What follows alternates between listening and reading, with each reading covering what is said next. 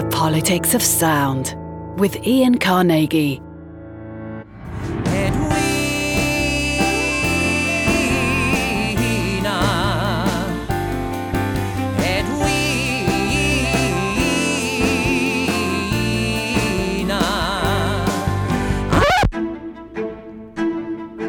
Welcome back.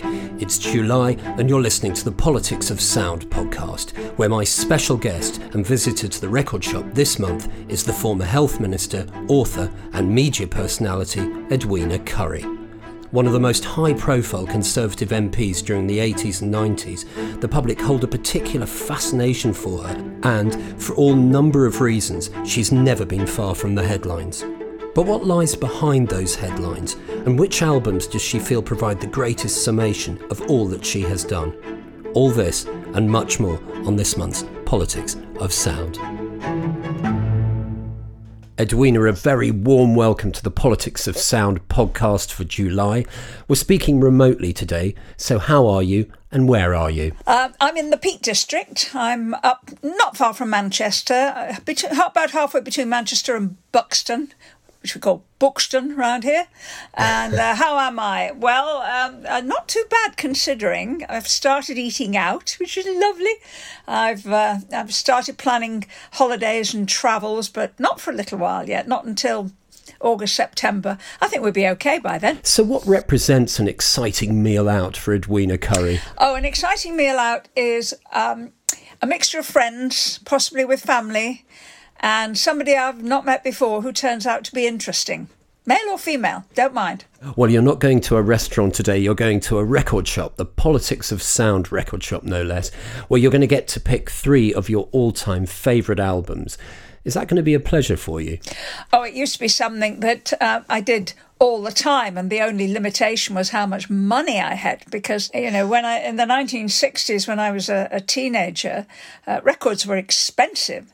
But at the youth club that I used to go to, I appointed myself as disc jockey, and that meant that I got to choose what we heard, and it meant that I got to know a lot of music. We had many opportunities actually in Liverpool, because ships were coming in from all over the world, particularly from America and the Caribbean, and so we got a lot more records that weren't readily available in Britain. And did you know how to work the turntables and all of that sort of thing, so there were no breaks? We had a dancette. I mean, we had one.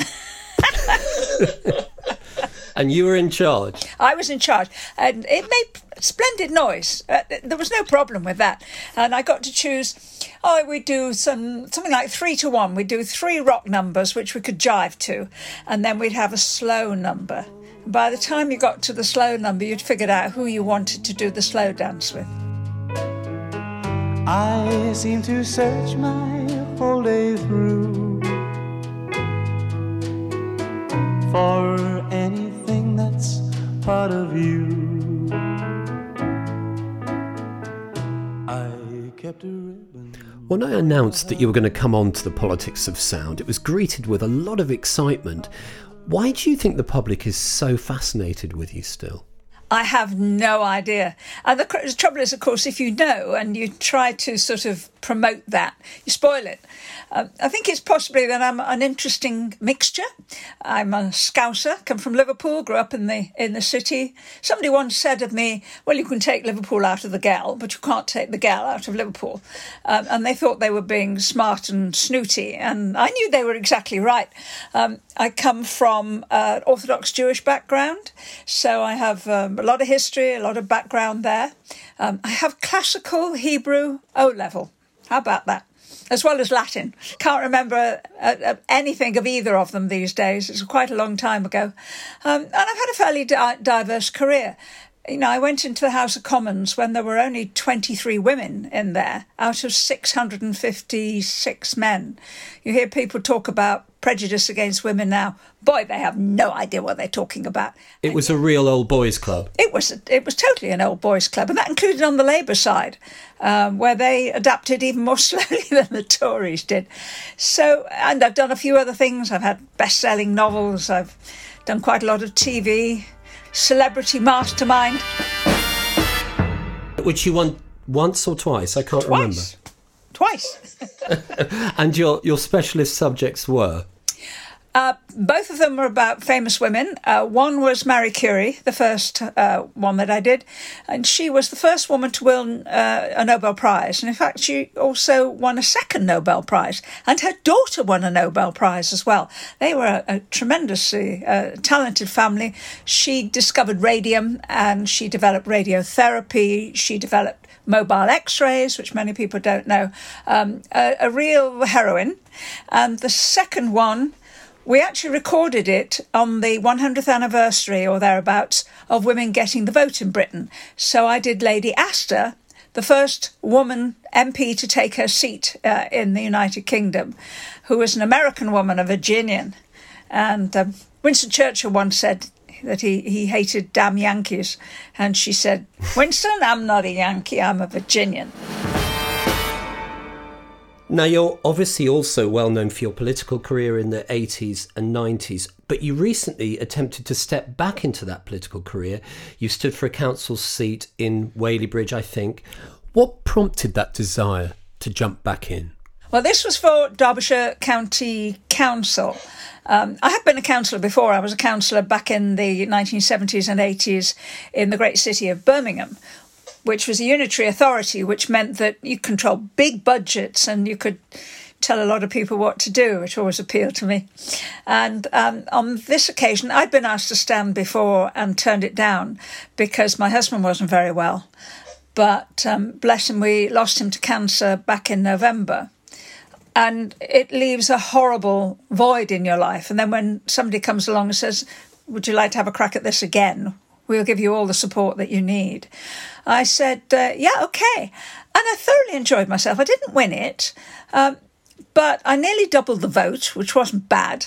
We had a turnout almost as high as in general elections. I gave my Labour opponent, who was the incumbent, the fright of her life. We conducted everything in a very polite and I would say almost gentlemanly way, which was very different from previous elections where there'd been a lot of nastiness. I think we established better standards, and it would have been great if I'd been able to win it. But, you know, that's what elections are like. I've fought 10 and I've won 6 and lost 4. Don't think I want to have another go. As you say, you lost your beloved husband, John, last November. How are you bearing up, and how is life after him? It's always difficult. If you've got, the love of your life and you've been married for 20 years, had the time of your life, both of you. I was the third Mrs. Jones. His first marriage was when he was very young, and that ended in divorce after having 2 sons. And his second marriage was a wonderful one that lasted 25 years until Frances died of cancer, and she brought with her 2 boys, so I have 4 stepsons, and I have 2 daughters of my own with my first husband. My daughters, one lives in London, one lives nearby. I've acquired 2 new grandchildren during lockdown, which I haven't actually physically seen yet. Looking forward to that very much indeed. So it leaves a huge gap, but if you've done your best, if you've cared for somebody, and we had him at home. Because of COVID, he couldn't go into hospital, which turned out to be a blessing in disguise. So we had all the equipment here, carers and so on. He was nearly 80. And that means that there isn't any kind of horrible guilt feeling. I'm not beating myself up that we weren't able to help him. We were able to do everything necessary. But it leaves you with big gaps. You know, your social life is completely different. We would always do things together. And he was the sociable one. Believe it or not, I'm quite introverted and a bit shy in my own little way. And so I've had to be the one picking up the phone and saying to people, "All right, we can go and eat out. Let's go and do that." Friends have been absolutely wonderful. Friends have been marvellous. I so appreciate them. How did it work between you two? What was the chemistry? Why was it so successful? I think it worked because we had quite a lot in common, actually. John had grown up in Port Sunlight on the Wirral and had been a Birkenhead bobby for the first 6 years of his career. He was a police officer. And we could both say Birkenhead properly, you know. There's that lovely story you tell about an elocution lesson, I think, which I heard the other day, which made me laugh about. I can tell it now. I went to the Liverpool Institute High School for girls.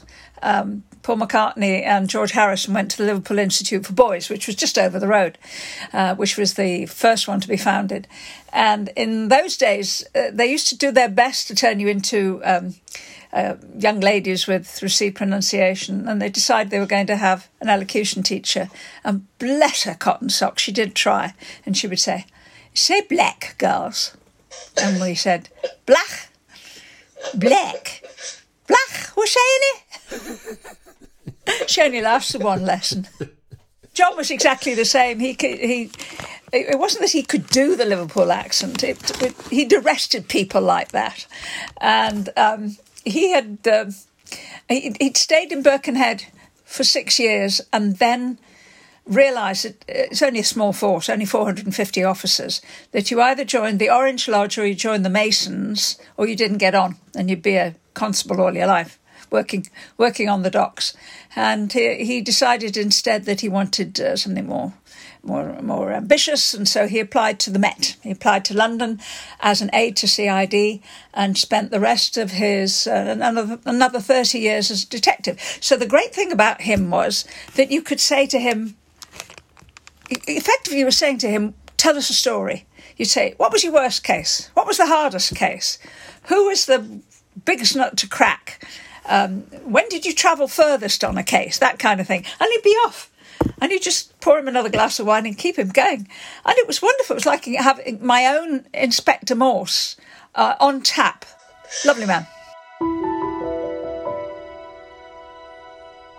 You said of your mother that she could have, maybe should have been an MP, a politician. Why so? Well, my parents, one was born in 1910, my father, and my mother was 1912.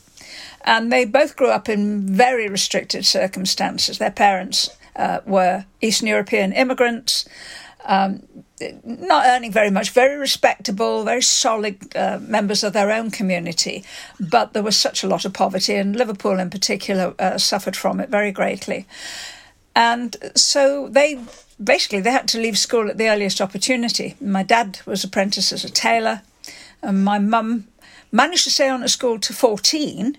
People were leaving school at 11 then, but she stayed on till she was 14. Then there was a new baby in the family and there had to be another wage. And both of them, in a different world at different times, would have gone on to college and had their ambitions recognised and encouraged. And that did not happen for either of them. So my dad lived and died as a tailor, and Mum eventually went back to work at the age of 63 after he passed away, and found herself effectively running a stockbroker's office.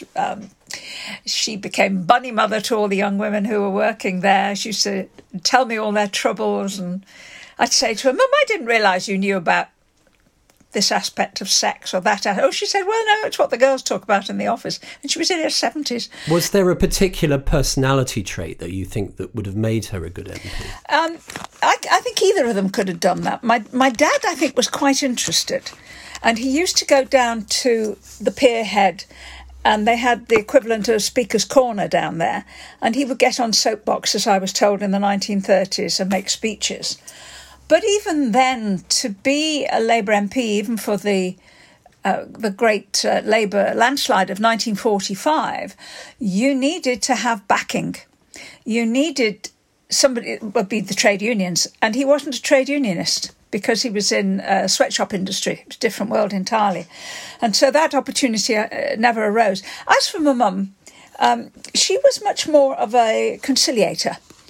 And she'd have been a good MP as a backbencher, I think, figuring out how to get things done. She'd have been enormously popular in her constituency. They would have absolutely adored her.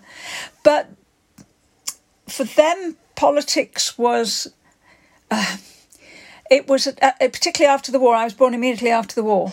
Liverpool was completely traumatised by the war. The Jewish community is absolutely... it was both physically flattened and it was emotionally very, very challenged. And I didn't realise how traumatised until many, many years later. Now, what that meant was that the communities were very wary of governments. The German government had destroyed 6 million of our people. the Polish government and the French government had collapsed at the first signs of force. They were very wary of the promises that were made.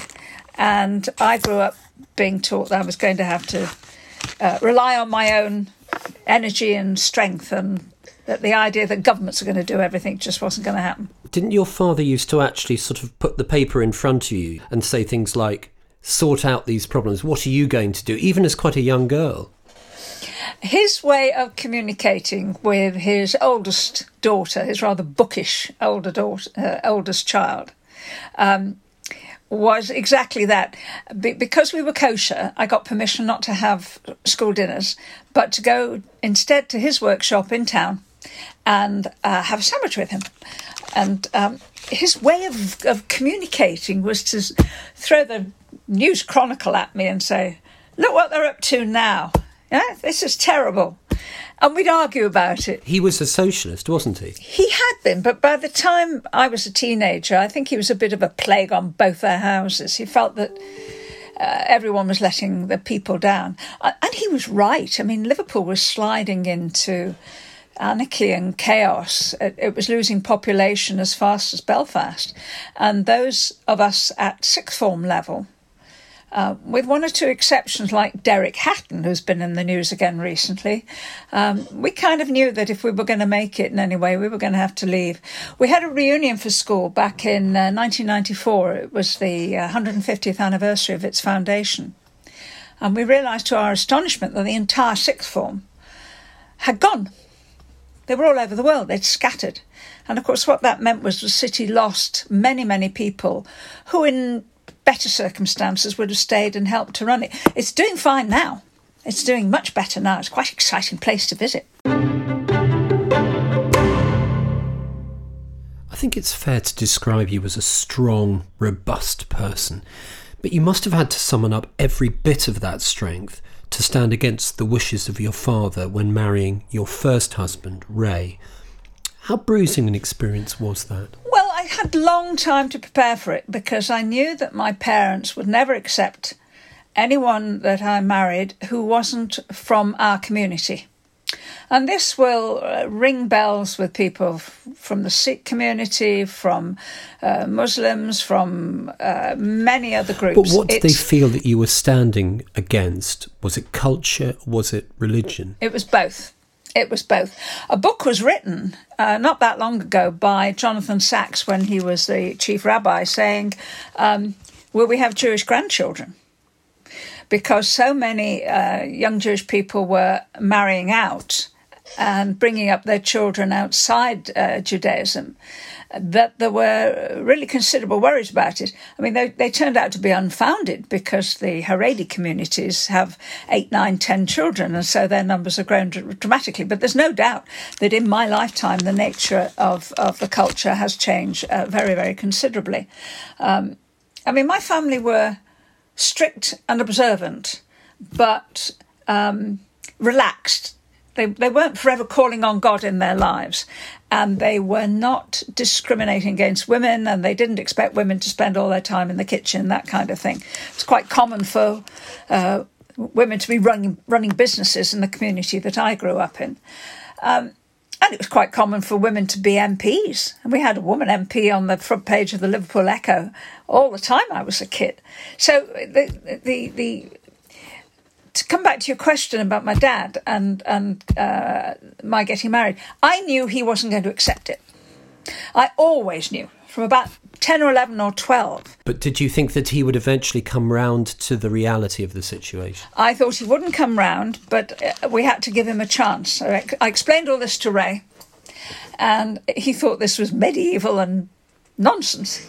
So he went and talked to my dad, one Sunday morning in Dad's workshop in private, and I kind of hung around waiting for him. And he came out, Ray, and he was kind of white and shaking, and he said, "You're absolutely right." He said, "I'd make a great son-in-law, but except for this." And I said, "Fine, okay, that's job done. Where would your family like us to get married?" And he said, "Oh, that's easy. Parish church in South Morton in Devon." That's fine. Then that's what we'll do. At least one of these families will accept the spouse of one of their child. And that's what we did. And did your mother attend the ceremony herself? No. It's not quite true to say none of my family attended. My mother didn't come. My brother didn't come. But my mother's older brother, my Uncle Sam, had also married out.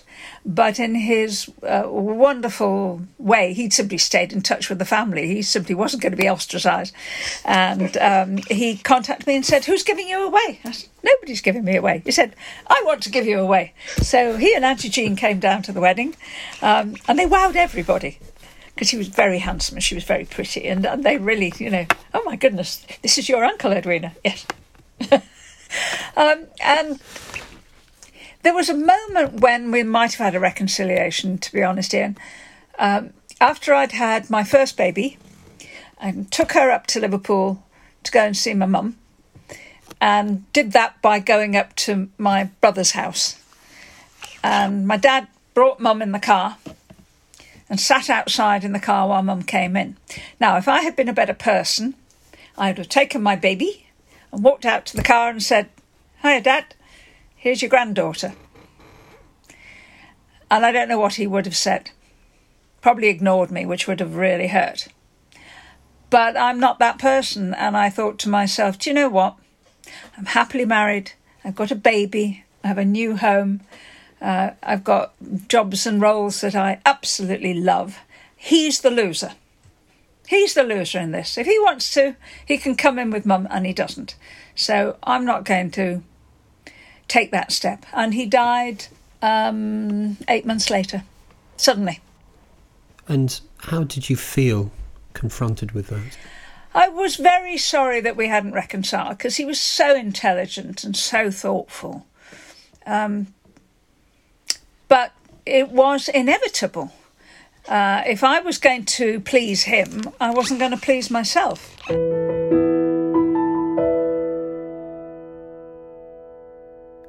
I want to take you back to your time as an MP.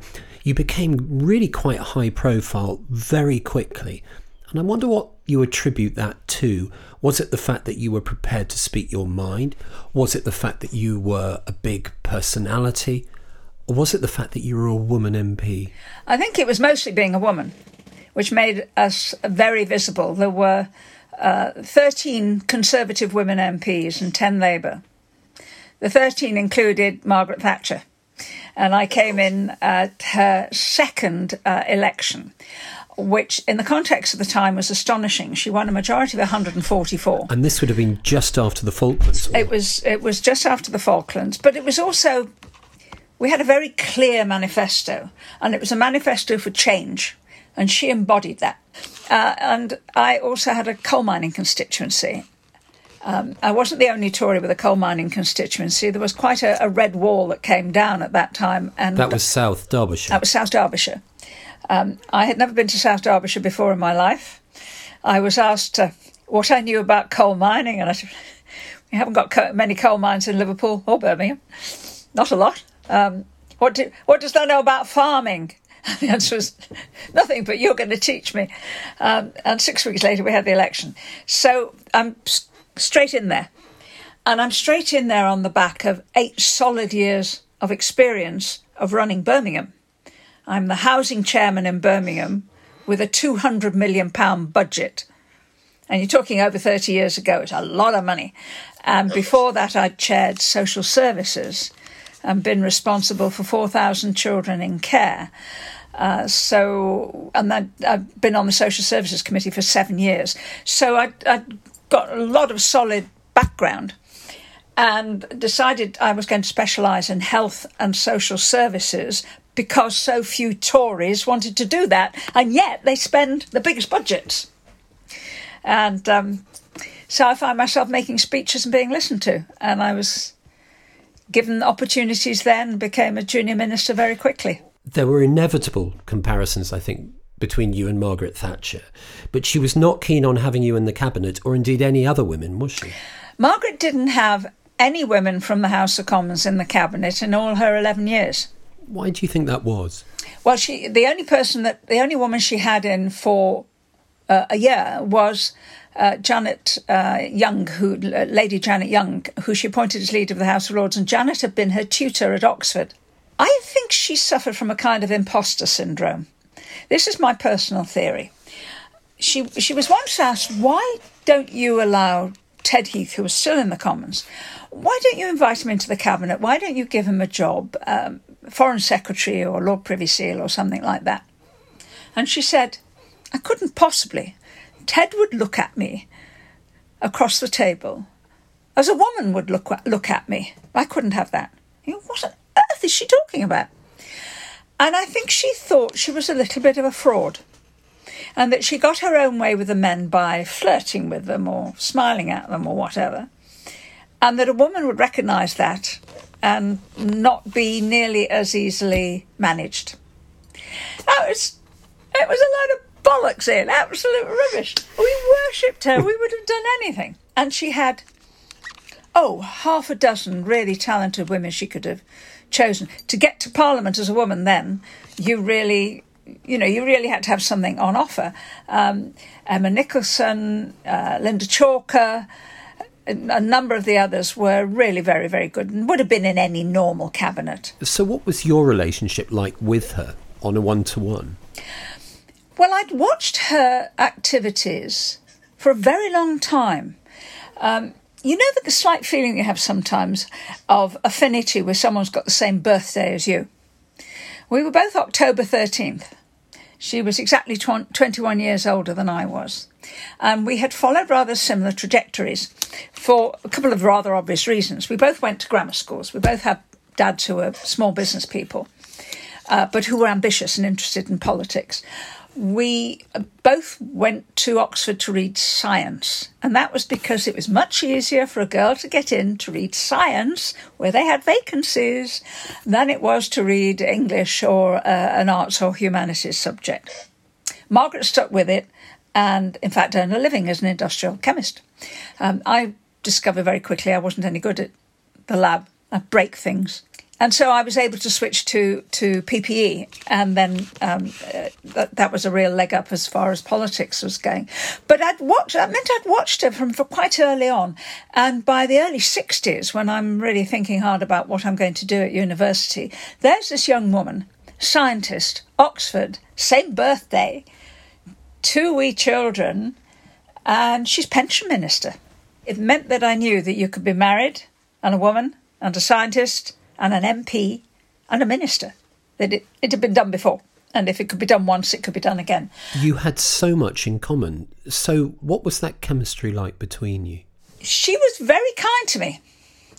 I think she wanted to encourage the women, but couldn't go the whole hog to actually putting them in the cabinet room in front of her. There was something very, very odd in her psychology about all that. But she did encourage the women, and she made them junior ministers. The one big problem, however, was she never put any young women into the whip's office. Now, the whip's office is a broederbond. That's where you learn all the black arts. And that's where you learn how to get legislation through, how to meet up with impossible odds and still be successful. And the broederbond would look after each other. So Michael Portillo was in the broederbond and I wasn't. So, you know, when some of these MPs get into difficulties of one kind or another, the broederbond will support them. But if you've never been in it, that doesn't happen. What do you see as your greatest achievement as an MP? The things I'm most pleased about, that I can give little ticks to, were doing a lot of work on women's health and particularly the prevention of ill health. I was a junior health minister. BBC often describes me as cabinet minister. No, I wasn't. We've been through that. But I was junior minister and I was the first woman doing it for a while. I looked at my portfolio and it included the promotion of good health, which nobody took seriously then. You got sick, it was a hospital, it was a doctor. That was all the way we did health. And so I did a lot of work on the prevention and asking the question, what do people die of? What amongst what we die from, can we perhaps prevent, and what's the best way of doing this? And the answer was heart disease and so on, and cancer. And for women, the cancers then were breast cancer and cervical cancer, neither of which have anything to do with smoking. As far, well, the cervical cancer does, but their transmission means are something else. And if they're caught early, we can treat them, cure them, and send people back to work. The mortality rate at that time for breast cancer was about 60-65%. It's now just over 11%. And that's because we brought in breast cancer screening on a nationwide basis for all women then between 50 and 65. It's gone up now to 70. And we brought in cervical cancer screening at the same time. And the one thing I'm really proud of is that when we had done all the costings and we'd set it all out, they said to me, "Minister, which one do you want to do?" And I said, "Can we do both?" Clearly hadn't occurred to them. They thought they were working on alternatives. So I had to go and persuade Margaret Thatcher we needed more money.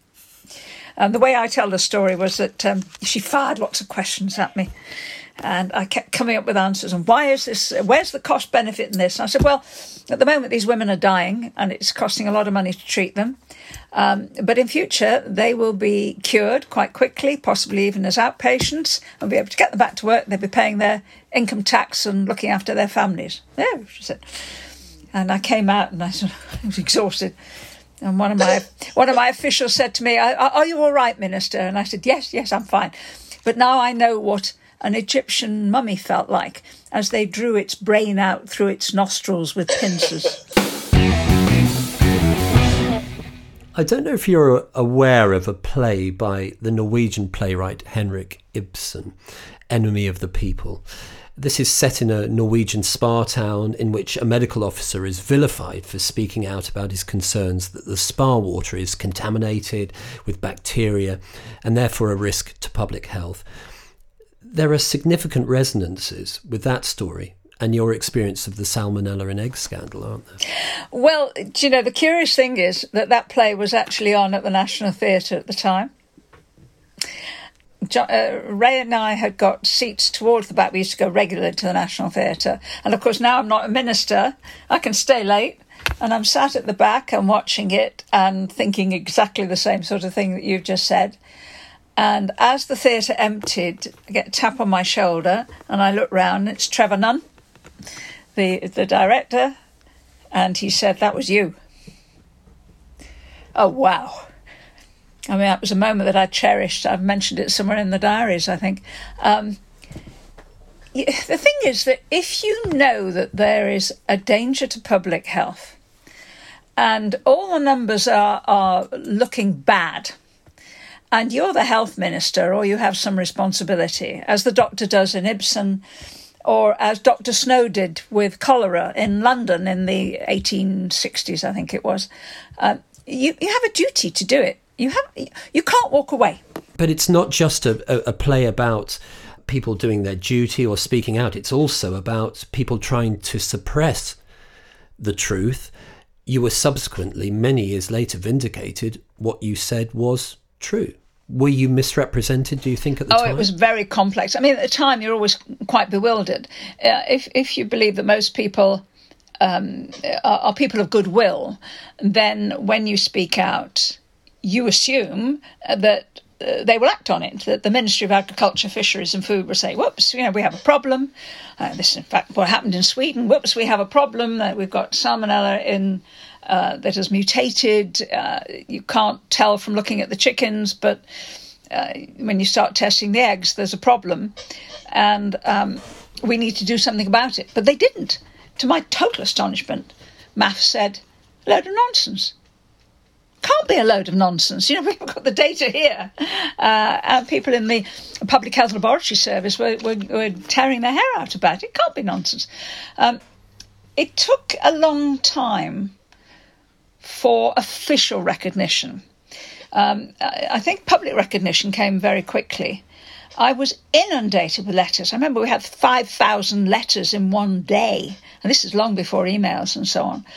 And I came in to find my poor secretary sitting on the floor of the office, surrounded by sackfuls of letters, just in floods of tears. She said, how am I going to open all these? So I went down the corridor and I got other people's assistants. I said, £10 an hour, go and open these letters and put them in piles and all the rest of it, you know. And I answered all of them. I sent everybody a card or something back saying thank you. And they were 99% supportive, mostly from people who'd been ill or had nursed somebody who was ill. It was a horrible form of food poisoning. It knocked out the kidneys. You know, we're familiar with how infections can damage other organs now with COVID. We had every kidney dialysis machine in the country was in use. We had people with brain abscesses. We had children that were dying. Oh, it was horrible. Absolutely horrible. The whole thing was a nightmare experience for them. And there am I trying to do something about it. I think it probably helped the reception of my books a little bit later, because a lot of sympathetic people wanted me to succeed. The egg industry were eventually absolutely wonderful. I have to say this. 10 years later, they came to me and said, you were right, and we're trying to do something about it. Will you help us? And I said, well, I'm not a biologist, but when you can say to me that eggs in Britain are not contaminated any longer, I will tell everybody. And it took them another 3 or 4 years after that, till 2004, before they were able to say, it's done. It's our lion eggs are the safest in the world. And I've worked with them ever since. And all I said, I don't want any money. Absolutely not. I have an egg cup from them.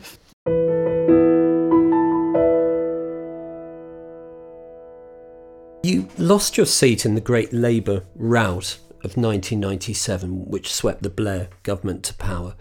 Do you feel that the Conservatives might have had a chance to continue in power had there been a different Prime Minister at the helm after Margaret Thatcher? Now that's, you know, one of the great what-ifs of politics. I think if Michael Heseltine had been in office, it might have been very different. The wheel turns. By the time we get to 1997, we've been in office 18 years. 18 solid years. And the Labour Party have gone through an enormous revolution in getting rid of a lot of the power of the unions, a lot of the Clause 4, the assumption that everything has to be in public ownership, as it had been in the 1960s and 70s. They were ready to rule in a much more pragmatic way. And that was going to... They were going to appeal on the basis of give us a chance.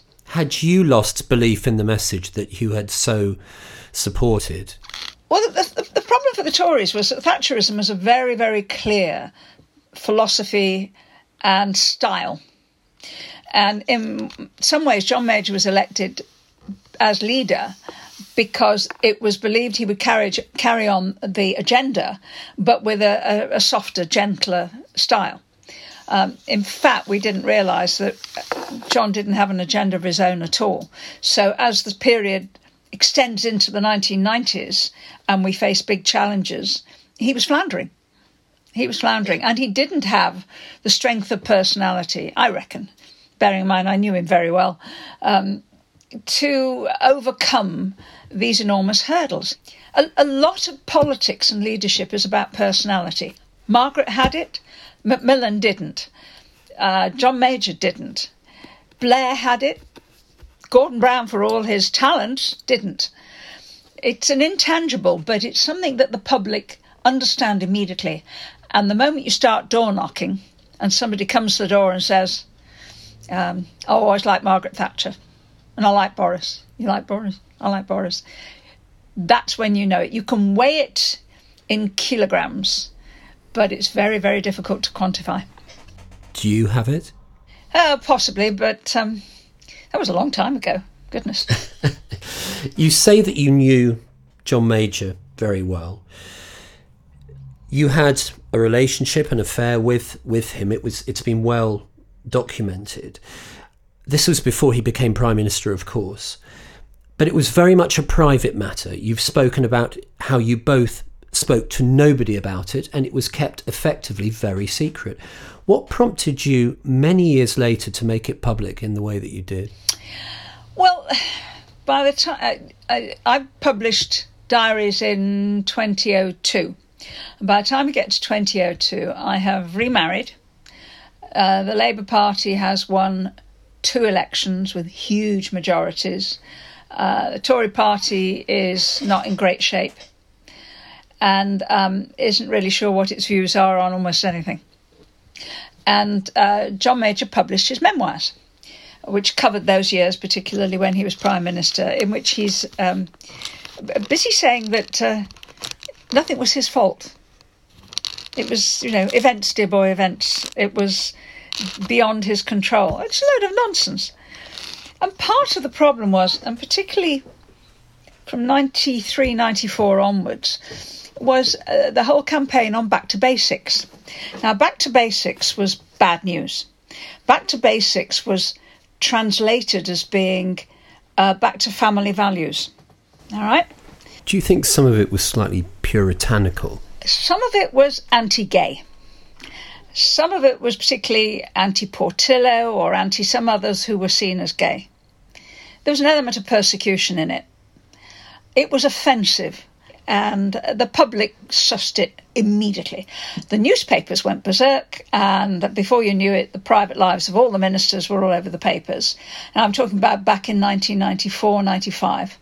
And it was entirely John Major's fault, because when it was suggested at a cabinet meeting or campaign meeting, he should have said very firmly, no, we can't hold up a mirror to the outside world if we don't look at that mirror ourselves. And it's the wrong thing to do. And there he was, busy whitewashing his own history, and I thought to myself, damn you, sir. You know, it's about time the truth came out about all of this. It's not going to do any damage now. It's not going to bring the government down. But it's important that politics is cleansed by knowing what really happened. So when I looked at the diaries and talked about them with my editor, he said, I think you should leave that in. And I thought about it for a long time, talked about it with John Jones, my husband. Go for it. Why not? Nothing to lose. Did John Major know that you were going to publish them? Did you warn him? We warned him, I think it was 2 nights before the first extract appeared in the Sunday Times. And his response? It was the episode in his life which he was most ashamed of, which produced derision amongst a lot of people, you know. And it was a very odd reaction, very odd reaction. Anyway, then it was out there, and at that point also a number of people who had not been well treated by him also came forward with other stories. I don't think his carefully curated image was quite as pristine after that. There's this lovely story that you tell. Your then teenage daughters were surprised that it was John Major and not someone more glamorous. So what was the allure? I think somebody who was actually quite nice to me. And bear in mind that, you know, life in Parliament is quite tough anyway. It's a highly competitive place. And to be spoken to civilly, to be treated well, to be treated without this constant reference to you're a girl, you're a woman, you should be at home looking after your kids, that kind of thing. To be treated as an equal was wonderful. And again, we had odd things in common. We had both been housing chair in our respective boroughs. He had been on, I think, Holborn and St Pancras Council and had chaired housing, which is a very exciting thing to be doing. You know, moving people around, trying to improve their housing and that sort of thing. And we're both outsiders. He came from very straitened circumstance, had to leave school at 16. And yet he'd managed to acquire the patina of somebody who had been to public school, was well-liked, was respected, and at that point was a compromiser, could always get things done. And he was a nice bloke. And I suppose we both had various urges and needs, and it turned out to be quite easy to get on with.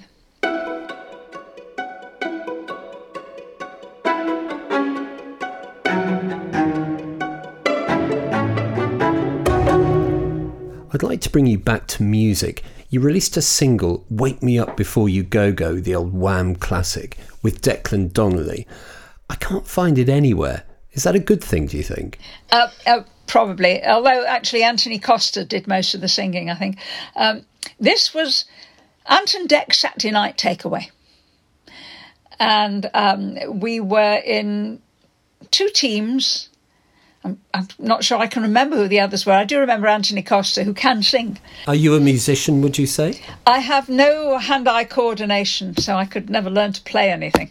I can't play tennis or anything like that, you know. I tried golf once. I know what I'm supposed to do. The only sport I've ever been able to do is on a bike, where all you have to do is move the pedals, you know. But can you sing? Can I sing? I try.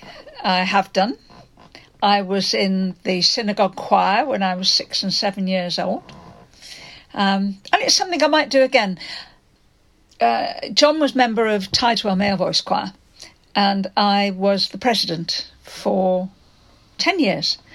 And now he's gone, I'm thinking, do you know what? Maybe I'll join a choir, a ladies' choir in my own right. But I need to find one that doesn't expect too high a standard. Well, it's time for your visit to the Politics of Sound record shop. You're going to get to pick three of your all-time favourite albums. We want to hear all about them and the stories associated with them for you. Are you ready to go into the shop, Edwina Currie? I am. So, Edwina, how was your visit to the Politics of Sound record shop? Oh, I found one of my own early records that I saved my pocket money and my Saturday job money for. And which record is that? And that is With the Beatles, 1963. It was the second one, I think, that they brought out, because they brought out Please Please Me. And that was a bit of a rush job. But the great thing about With the Beatles was that it had quite a lot of the standards that we'd been used to hearing them sing down in the cavern. I liked You Really Got a Hold on Me, which is Smokey Robinson number. I don't like you, but I love you. Seems that I'm always thinking of you. Oh, oh, oh, you treat me badly. I love you madly. You've really got a hold on me. Really got a hold on. Did you used to go down to the cavern and see them? Oh gosh, yes, I remember for years. When Cilla Black was the hat check girl. And if you put your coat in and then you realised you'd left your purse or your handkerchief in there, she'd get it out for you and then you'd have to pay again to put it back in again. There's this story about the cavern that it used to be, I think, an old cheese store, and that when everybody used to leap around and jump around and go to all these concerts and all these gigs, that the walls would literally sweat. Was it like that? Oh, yeah, it was foul, absolutely foul. It was under the fruit and vegetable market. The one they've got now is further down Matthew Street, and it's safer. It's got two entrances and exits for a start. But it stank to high heaven, partly because of all the sweat and partly because of what was dribbling down the walls coming from the rotten fruit and veg on top. And what we used to do was, well, certainly what I used to do, I mentioned that I had lunch with my father. Well, there would be occasions when school thought I was at my dad's and my dad thought I was at school at lunchtime. And I'd take a black polo neck sweater, which is still one of my favourite garments, and I'd pull it on over my school uniform with a tie. And turn my blazer inside out and shove it under a chair and go and bounce around for an hour or so and then run up the hill back to school. These were lunchtime gigs? These were lunchtime gigs, yeah. And, because I wasn't allowed out in the evenings. It wouldn't have been... We lived a long way from the centre of town, so it wouldn't have been too safe coming back. Plus, I had homework for the next day. So lunchtime was fine, and I'd come back in, it'd be double chemistry, and the smell would be in my hair. And everyone would go, oh, we know where you've been. Who was on? Who was playing today? And who was playing? The big three, Jerry and the Pacemakers, Freddie and the Dreamers, I think. There were loads of Farron's Flamingos. There were loads and loads on them. There were about 300 different groups in the pool at that time.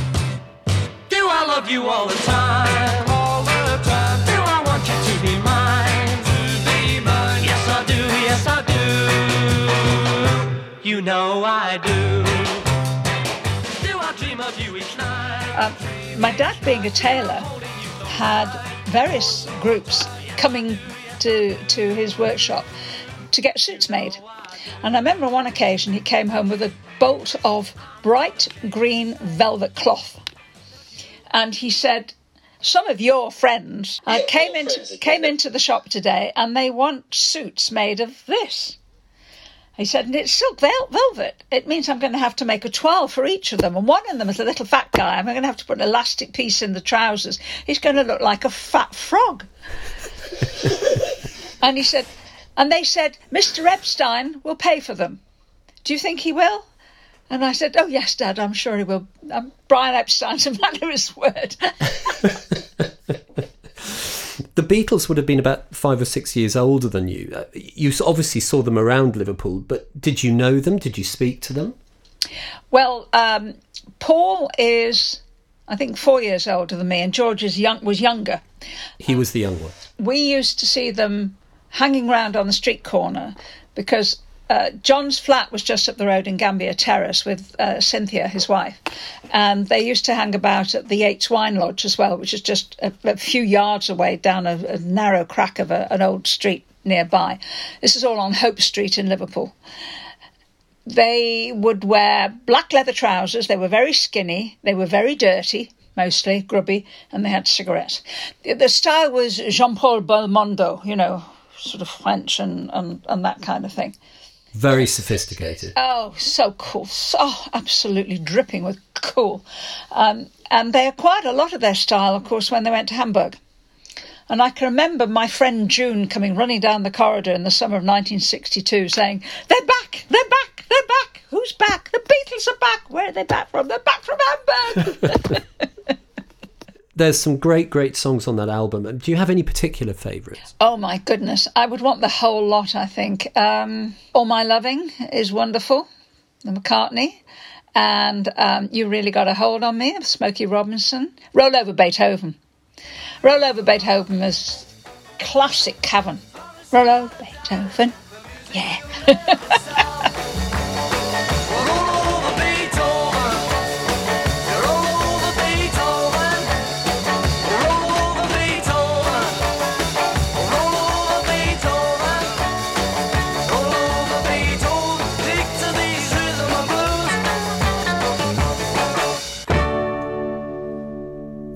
The Beatles' sound was evolving throughout the 60s and, of course, changed significantly towards the end of their career. Did you remain a fan throughout that time? Not entirely. I love Sgt. Pepper. That was the most... And I did seriously think about choosing Sgt. Pepper, but it's a bit obvious if you like the Beatles. John Lennon lost me a bit once he went off with Yoko, although... The recent celebrations of what would have been his 80th birthday, some wonderful programmes about John Lennon at 80. And I think I understood him a little better. But those of us who were in love with Paul always felt that John rather betrayed him and let him down. Well, I was going to ask you who your favourite Beatle was, and I was going to wager that actually John would have been your favourite. Why Paul? Oh, no, Paul, because he's gorgeous. He's still gorgeous. Well, as you know, on this podcast, we have our own Politics of Sound house band, and I'm going to join them now. We're going to play the last track on the album. That's the wonderful Money. That's What I Want. Here we go.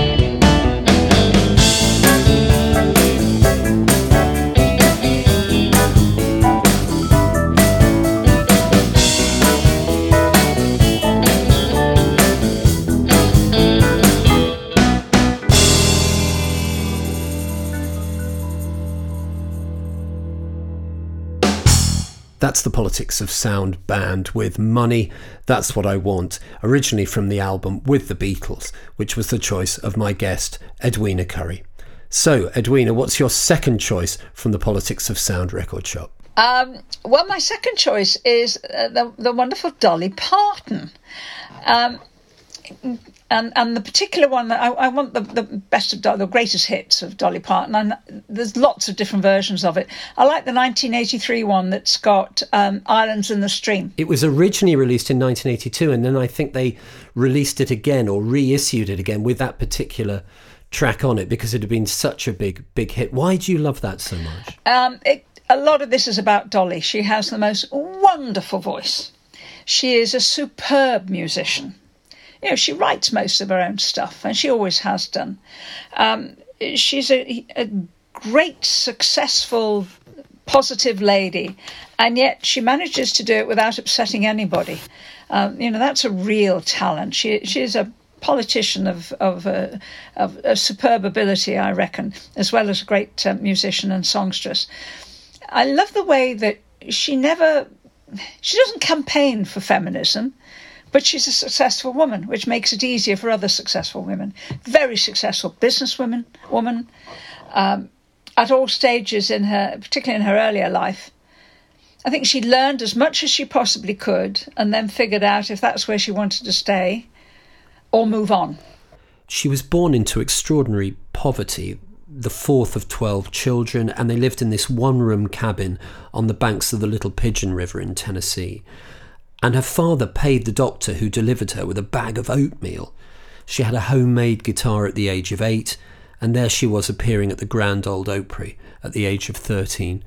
Quite amazing. Yeah, and I love her attitude to who she is and the image she creates when she says, "It costs a lot of money to look this cheap." I used to use a quote from her when I was talking about Margaret Thatcher. Because Dolly said, "I don't care when they call me a dumb blonde, because I know I'm not dumb, and I'm not blonde either." Working 9 to 5, what a way to make a living, barely getting by. It's all taking and no giving. They just use your mind, and they never give you credit. It's enough to drive you crazy if you let it.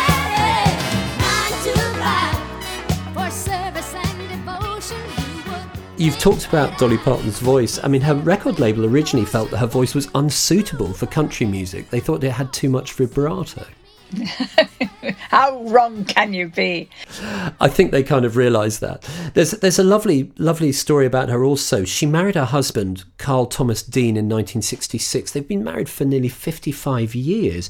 Yet, apparently, he's only seen her perform once, or so she says. That must be apocryphal, surely. I believe everything Dolly says. I don't think she tells lies. I don't think she manufactures anything. She doesn't need to. Her life is quite extraordinary as it is. And I suspect that having a home and having somebody at home that really loves her and just loves her as a person, that's always been something very, very precious for her. And so she can be the performer, put the wig on and become the performer. And then when she gets home, takes the wig off and she's just Dolly. And yet there's something going on in her mind the whole time. She's very generous, you know. She gives money to all sorts of causes and she does it without making a big fuss about it. I like that very much. Whenever I was driving around in the constituency, I would often have Dolly playing and encouraging me on the music. But more recently, I now have a 15-year-old granddaughter who plays guitar and knows every word of the Dolly songs, all of them. And we sing along in the car to Jolene or whatever else we feel like singing to. Jolene.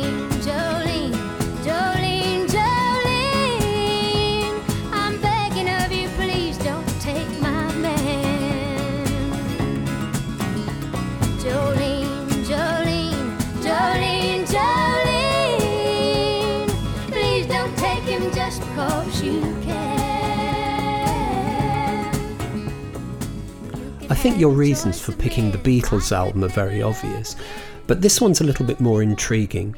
What is it about Dolly Parton? Is it Dolly Parton, the personality, the musician? Is it a particular track? I wanted one of the albums that had got some of my favourites on. Old Flames Can't Hold a Candle to You. Applejack. Oh, yes, definitely. Islands in the Stream is just wonderful. Two Doors Down. When you feel you're out of it, they're laughing and having a party and nothing's happening up here. And best of all, I Will Always Love You, which reputedly she wrote as she left Porter Wagoner's show to go on to do her own thing. But of course it became associated with Whitney Houston, with her sad life. You know, you can't listen to that and not be moved. And the way Dolly does it, and the sort of little spoken bit in the middle. When Zoe and I are doing it in the car, we do the spoken bit in exactly the same way. I hope life treats you kind, and I hope that you have all that you ever dreamed of, and I wish you joy and happiness. But above all of this, I wish you love, and I will always love you. She recently re-recorded a version of Jolene called Vaccine. Did you see this? Encouraging everyone to get the COVID jab. It was very effective. It's also quite funny. Typical Dolly. Absolutely typical Dolly that I think she gave money for a vaccination programme in her neighbourhood as well, didn't she? It's not that the money mattered, it's the fact that Dolly Parton wants you to do this. That will make a difference. That will save lives. Well, I'm going to join the Politics of Sound band once more now. We're going to play one of the great ballads from that album, and that's It's All Wrong, But It's All Right.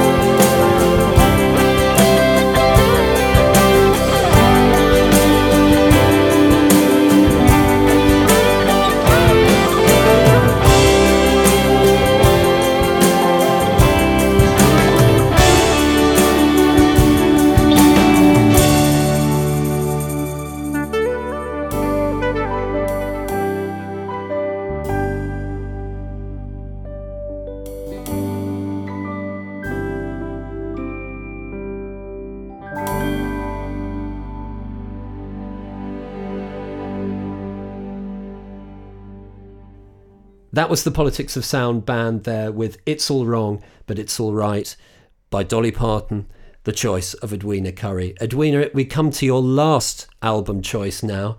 What's the album? I got it in my hand. And it looks very much like Queen Greatest Hits. Yes, yes, yes. This is a CD version, but I did have the LP. It's just I've got the CD now because I played it in the car. And now we all have Spotify and all that kind of thing. What is it about Queen that fascinates you? Fabulous harmonies, fabulous original music. They're very melodic. They're hugely diverse. The guitar is amazing. I've actually touched that guitar when I did Strictly Come Dancing. One of the other competitors was Anita Dobson, who, of course, is Mrs. May, Brian May. Brian was there in the background encouraging her almost the whole time that she was dancing. She did very, very well. And he brought the guitar, the Queen guitar, and we were all able to just touch it. He made it, didn't he? He constructed it himself, I think, with his father. Well, he's a cosmic dust specialist. You know, I mean, most of the Queen people met, not Freddie, but the others, when they were PhD students at Imperial College. They are ferociously clever people. Anita called him Dr. May. And I said, what's his doctorate in? I think it might be music. And she said, cosmic dust. I think it's astrophysics or something like that, yes. Extremely clever man. Yes, yes. And they wear their brilliance very, very lightly. We were talking earlier about how people sometimes leave Parliament and then go on to be successful at other things. And I think Queen also showed that you can be very successful in other worlds and absolutely top world-class pioneering and ambitious musicians as well. You take something like Bohemian Rhapsody, which nobody understood at first. And actually, if you get to know it very well, John's choir sang it. So I knew all the cadences and all the rest of it. And it's a mad, crazy mixture. It exactly matches the time, the period in which it was produced. Scaramouche, Scaramouche. Yeah. You've just passed your audition for the choir.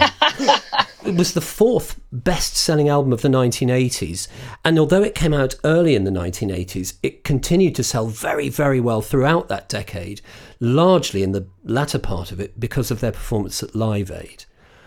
Do you remember where you were when they did that? That was a pretty musically, at least, historical moment. I think I was watching it on telly. Like most other people, how many billion people around the world actually watched it on TV? And the recent film, Bohemian Rhapsody, which starts and ends at that, catches it exactly right and actually captures the emotion and the drama. We didn't know that Freddie was dying. The only person that knew Freddie was dying was Freddie. And it makes some of the other songs like I Want to Live Forever so much more poignant when you realise that he knew he was dying. Don't Stop Me Now. That was so much Freddie. I'm having a good time. I'm having a ball. Don't stop me. Don't stop me. It was. Now I listen to the songs with a little bit of heartache. But at the time, it was the raciest, most exciting, most dramatic, just go with it. Just go with it. I liked them right from the beginning. I liked Fat Bottom Girls and Bicycle Race. And many years later, when I was doing long-distance bike rides for charity, we used to pedal along in the street, the rural roads of Moscow or Egypt or wherever we happen to find ourselves, with me singing Fat Bottom Girls, you know, all that kind of thing. I don't think they'd be allowed to have a song like that now. Well, they'd find other ways of going up yours, wouldn't they? Did you ever see Queen live at all? No, I don't think I did. I wish I had. But then, in many ways, if you want to listen to the music, going to a concert isn't the place to do it, because you can't hear anything. You go to a concert, it's all, yeah, you know. If you want to listen to the music. But the Beatles couldn't be heard because there were people like you screaming at them. Were you one of the people who was screaming? I would say not. Probably. I'm going to get on the piano now, and along with the Politics of Sound band, we're going to play a version of a track from the Greatest Hits album. It's that 1976 single, Somebody to Love.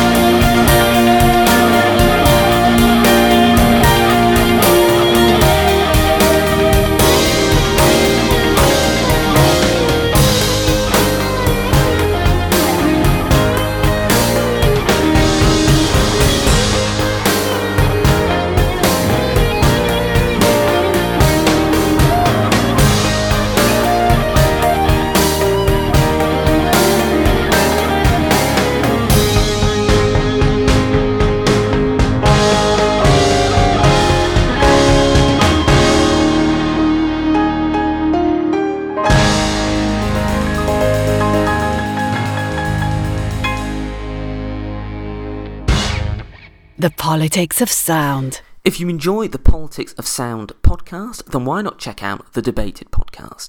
With over 126 episodes worth of content, you'll be sure to find something that you like. At the moment, we're doing regular episodes alongside our special mini-series looking at local election winners, why they won, what prompted them to stand, and what you could learn about how the political map of Britain is changing thanks to the local elections. So make sure to check out The Debated podcast wherever you get your podcasts.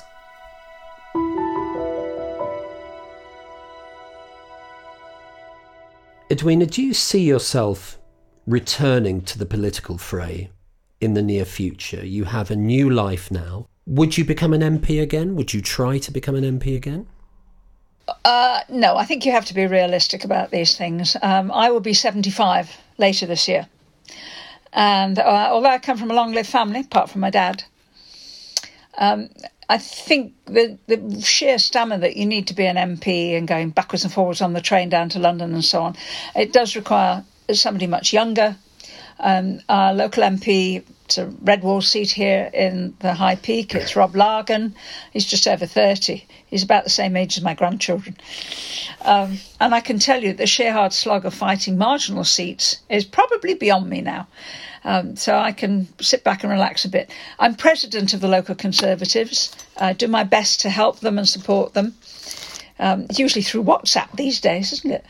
And I love doing Twitter and Facebook, and when I feel I want to have a rant, I have the freedom now. I'm not worrying about if I upset anybody. I tell you, it's a genuine freedom, and I relish it and I use it. And what would you say to the 20-year-old Edwina? What advice would you give to her? Oh, keep going. You'll get there. You'll get there and you'll enjoy it. Edwina Currie, thanks so much for being my guest on The Politics of Sound. My pleasure. The Politics of Sound.